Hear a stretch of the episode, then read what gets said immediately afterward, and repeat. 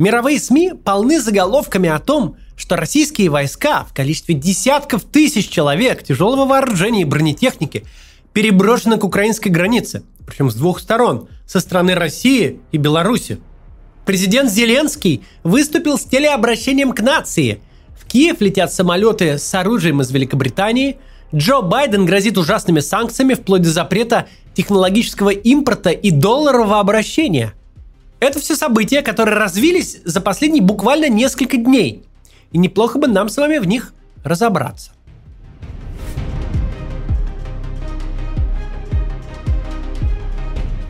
Это уже четвертый раз за неполный год, когда мы наблюдаем такой сюжет. Российская армия концентрируется на украинских границах, причем делает это максимально публично.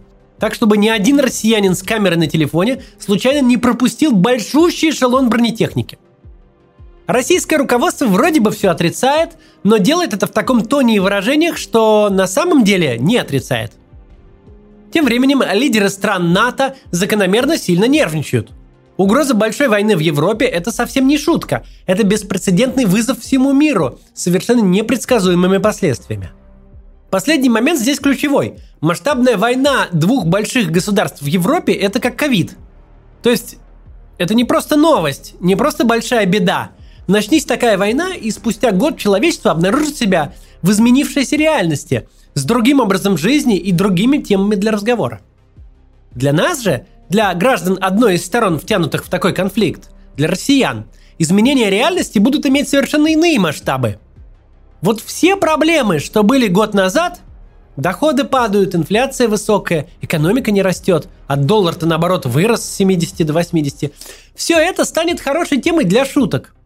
Потому что это будет новый мир, где доступа к легальным долларам не существует, а новый компьютер ввозится контрабандой из Китая – причем это не те последствия, которые на поверхности, которые точно будут и о которых прямо заявлено. Типа запрет на технологический импорт и доступ к доллару. Как, в принципе, в 21 веке будет выглядеть страна, которая ведет большую войну, непонятно вообще. Потому что ничего подобного не было.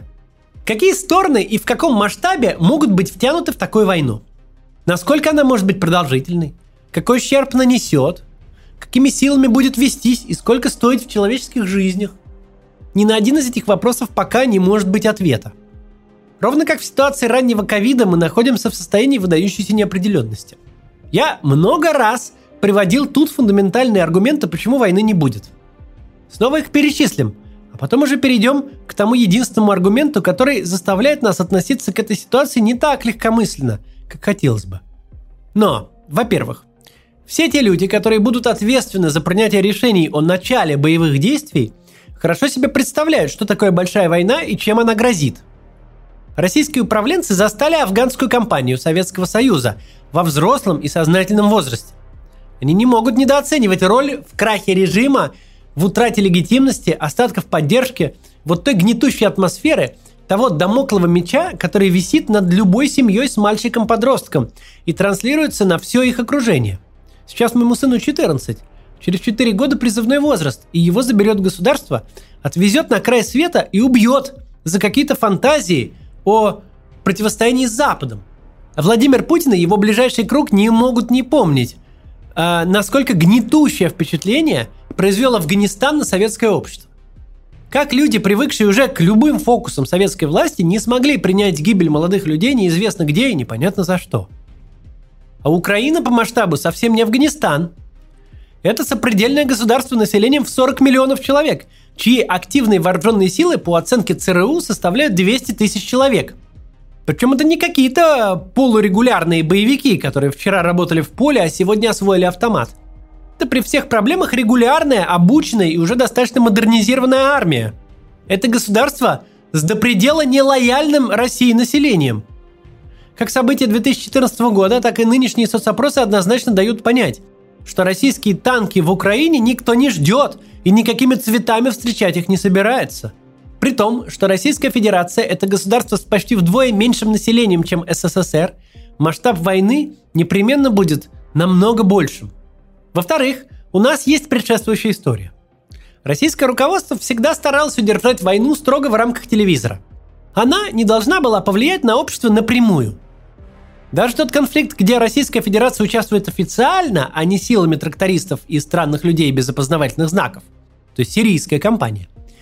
Так вот, ведется там э, война исключительно профессиональными военными, со значительным участием прокси-сил, типа частных военных компаний.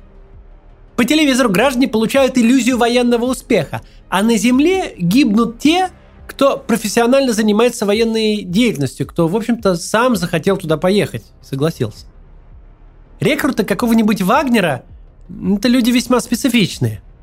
Для государства получается прибыль без издержек. Война как бы есть, но гробов в сколько-то значимом количестве она не генерирует. В-третьих, настоящая война – это билет в один конец. Опять же, из истории мы знаем, что российские власти таких решений не любят и стараются не принимать. Эту войну виртуальную можно в любой момент начать и в любой момент закончить, и что угодно объявить своей победой. Если так вышло, что война своих функций не выполняет в смысле пропаганды, то можно даже победой ничего и не объявлять. Просто выключить ее в телевизоре, и все, и войны никакой виртуальной не будет. У настоящей войны всегда есть какой-то внятный итог. Она чем-то закончится. Не может такого случиться, что как-то не зашло, там соцопросы не радуют, давайте как-то свернем лавочку. Может быть политическое решение о начале войны, но не политическое решение о завершении войны. Там события примут неуправляемый оборот.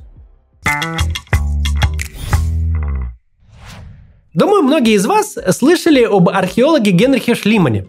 Да, том самом, который разыскал Трою. А известно ли вам, что Шлиман был полиглотом? Он знал не меньше 15 языков, кроме родного немецкого, латынь, английский, арабский, персидский и даже русский. Причем все их выучил самостоятельно – у него была своя интересная методика. Погуглите как-нибудь.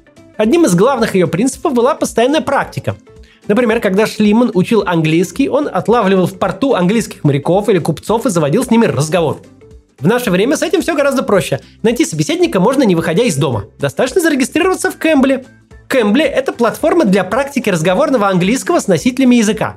Идеально для тех, кто уже немного знает английский и хочет его усовершенствовать. Или перестать бояться общаться с иностранцами – в Кэмбле есть преподаватели из разных стран, но у всех у них английский родной.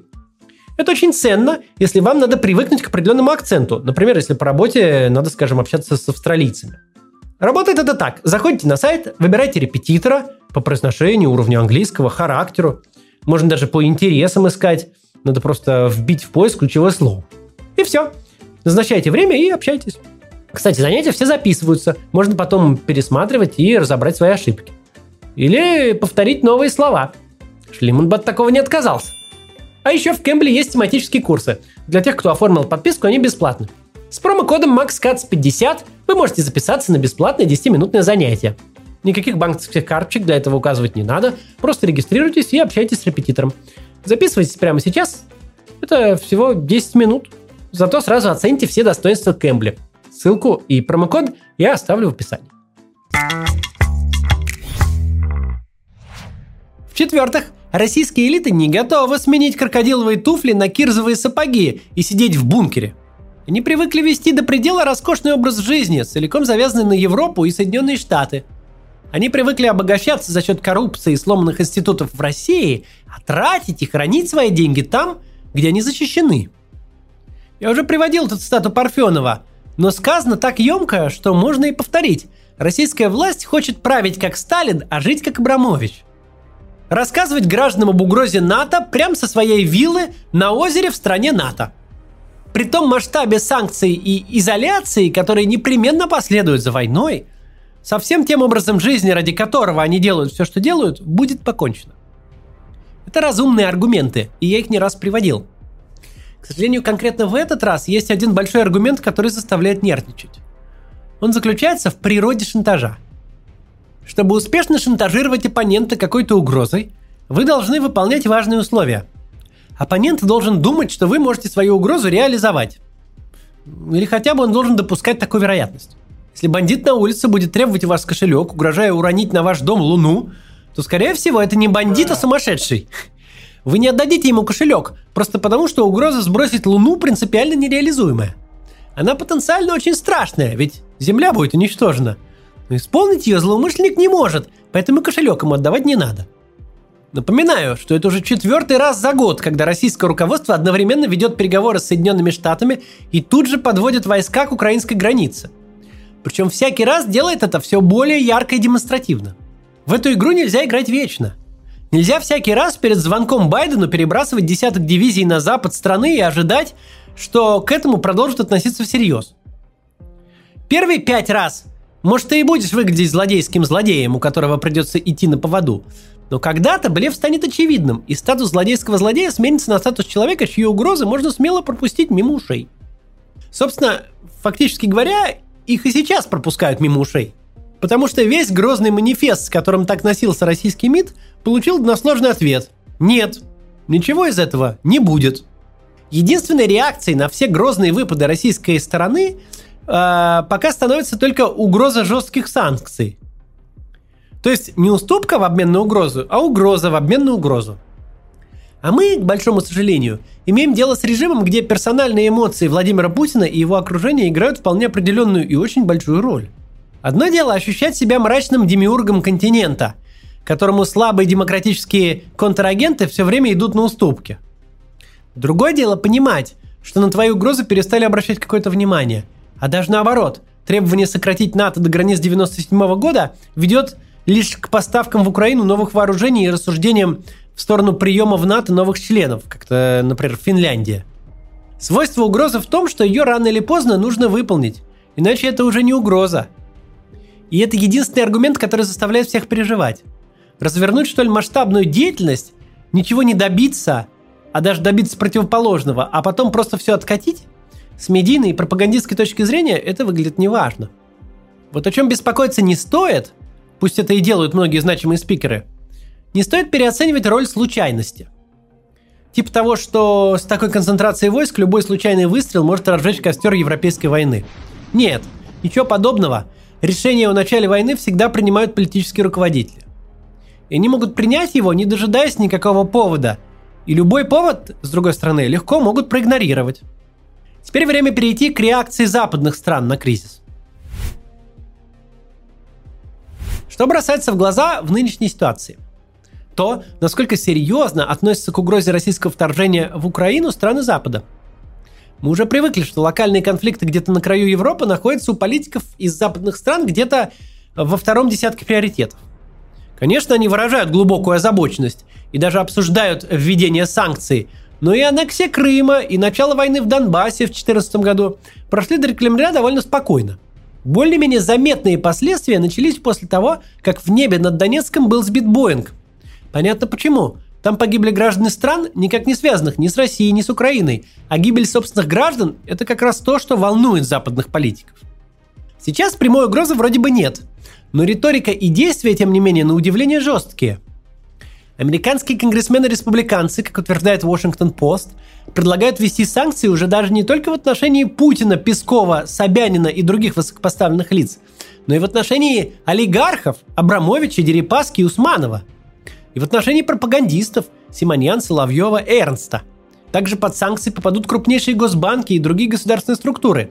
Законопроект также предполагает признание России спонсором терроризма и запрет на любые операции с ее госдолгом, то есть на продажу и покупку облигаций федерального займа – Кроме того, в течение 120 дней президент Байден будет обязан опубликовать все имеющиеся в распоряжении Соединенных Штатов сведения о доходах и состоянии Владимира Путина и членов его семьи. Было бы правильно сказать, что в случае принятия этого законопроекта санкции будут введены против всей путинской элиты в широком понимании этого слова. И это будет довольно проблематично для Путина. Если Собянин или Песков к этому готовы, то Дерипаска и Абрамович, интересы которых совсем не ограничены Россией, вряд ли – Компенсировать им потери на территории нашей страны Путин не сможет. Тульский арсенал вряд ли сможет заменить Челси. Дом на озере Селигер вряд ли сможет заменить дом на озере Кома. Собственно, санкции только так и могут работать, раскалывая элиты. Когда человек, которого элиты считают источником и причиной санкций, становится для них токсичным.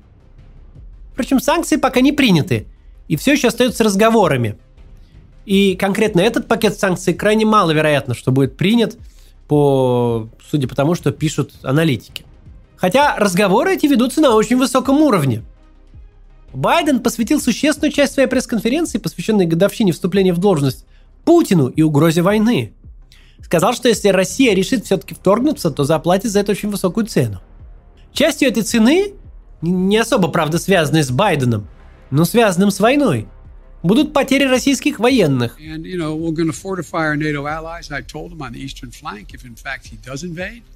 We're going to, I've already shipped over $600 million worth of sophisticated equipment, defensive equipment, to the Ukrainians.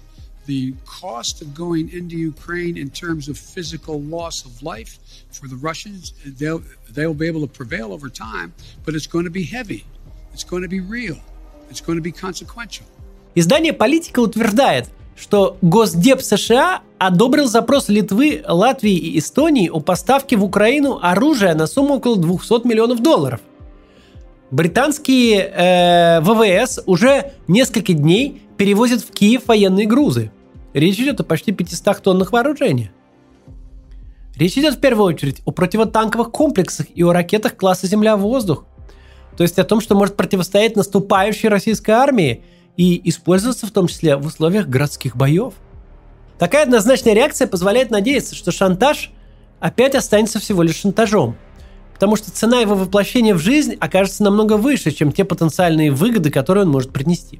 Тем не менее, ситуация очень тревожная. Будем продолжать следить за ней. До завтра.